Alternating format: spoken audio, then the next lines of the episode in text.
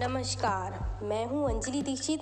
आज हमारे कार्यक्रम प्रार्थना के दूसरे भाग में हम, हमारे जो डॉक्टर रमा शर्मा जी हैं, वो प्रार्थना करने की विधि और वैदिक मंत्रों के विषय में आपको बताएँगी।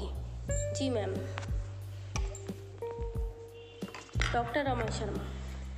समाज में प्रार्थना उपासना के स्वरूप को लेकर आजकल विभिन्न प्रकार की की विचारधारा प्रचलित होती जा रही है।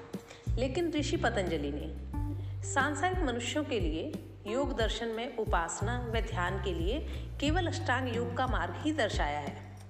निराकार परमात्मा की भक्ति ही बताई है, जिसके लिए केवल ओम, परमात्मा का निज नाम, गायत्री मंत्र और वैदिक मंत्र के जप व चिंतन को ही स्थान दिया है। किसी अन्य देवता, भगवान, मंत्र या विधि को नहीं। वेद व उपनिषदों में भी केवल और केवल। निराकार ईश्वर की उपासना का ही वर्णन है। और निराकार ईश्वर की उपासना बहुत सरल भी है।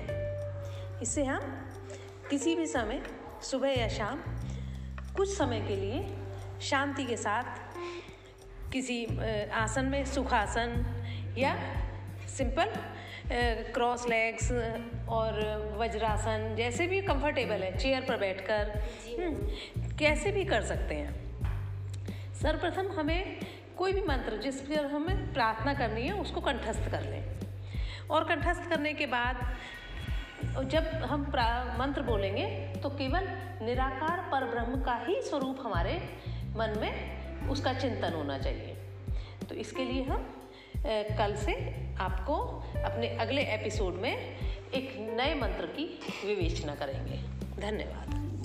बहुत सुंदर मैम, बहुत अच्छा। आपने हमारे श्रोताओं को कितनी अच्छी बात बताई कि जिन जिन लोगों को मतलब मंत्रोच्चारण की विधियाँ नहीं आती हैं या उच्चारण उनका ठीक नहीं है तो वो किस प्रकार जो है प्रार्थना द्वारा ईश्वर अनुभूति कर सकते हैं और जो ज़रिया आपने बताया है बहुत ही सुंदर है। मैं आपका धन्यवाद ज्ञापित करती हूँ। आगा, आगामी कार्यक्रम में फिर आपसे मिलेंगे और इसी पर हमारी आगे चर्चा जारी रहेगी। तब तक के लिए बहुत बहुत आपका धन्यवाद बहुत बहुत आभार। और सभी दर्शकों को से मेरा यही निवेदन है कि डॉक्टर रमा शर्मा जी द्वारा बताए गए जो विधि विधियाँ हैं प्रार्थना की जो सरल विधियाँ हैं और आगे भी इस पर चर्चा जारी रहेगी उसको सुने लाइक करें और शेयर करें।